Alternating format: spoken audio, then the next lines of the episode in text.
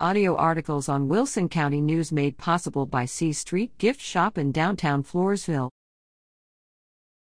Lest sin should snare you, remember, sheep don't wallow. A story is told of a lamb and its mother. It seems the lamb passed by the pig pen each morning on the way to pasture with its mother. Watching the pigs wallow in the mud seemed like fun, and on an especially hot day, the lamb asked its mother if he could jump the fence and wallow in the cool mud. No, she replied. Then the lamb asked the usual question, why? The mother just said, Sheep don't wallow. This did not satisfy the lamb. He felt she had put him down, exercised force she shouldn't have, etc. So, as soon as his mother was out of sight, the lamb ran to the pig pen and jumped the fence. He was soon feeling the cool mud on his feet, then his legs, and then his stomach. After a short while, he decided he had better get back to his mother, but he couldn't move. He was stuck. Mud and wool don't mix. His pleasure had become his prison. He was hopelessly bound by his own folly. He cried out and was rescued by the kindly farmer. When clean and returned to the fold, his mother said, Remember what I said? Sheep don't wallow. Psalm 23 Ever notice how many times Scripture compares us to sheep, or actually calls us sheep? The 23rd Psalm is all about a shepherd and sheep. Jesus calls himself the Good Shepherd, John 10 11, who is willing to give his life for his sheep. He said he was sent to the lost sheep of the house of Israel, Matthew 15:24.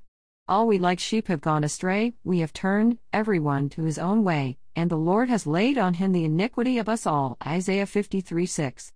Lessons can be learned simply by thinking about this comparison. For instance, a sheep loses its way really easily.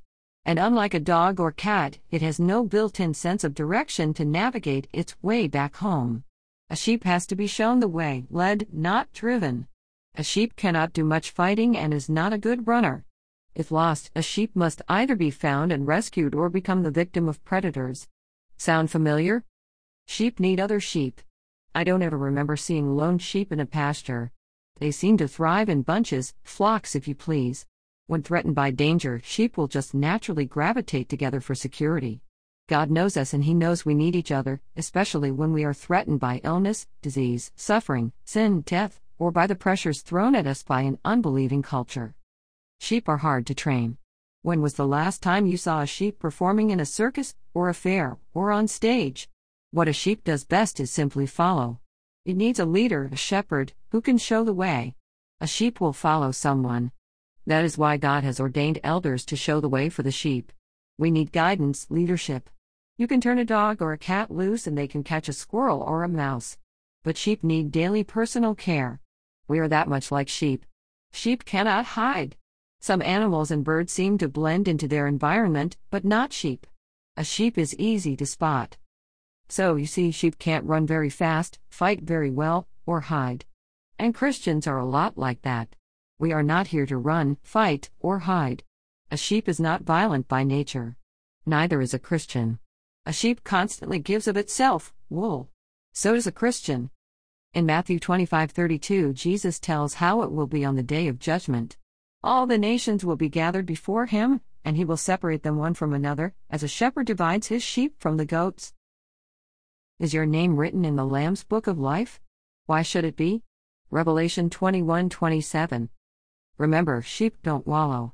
Do not love the world or the things in the world.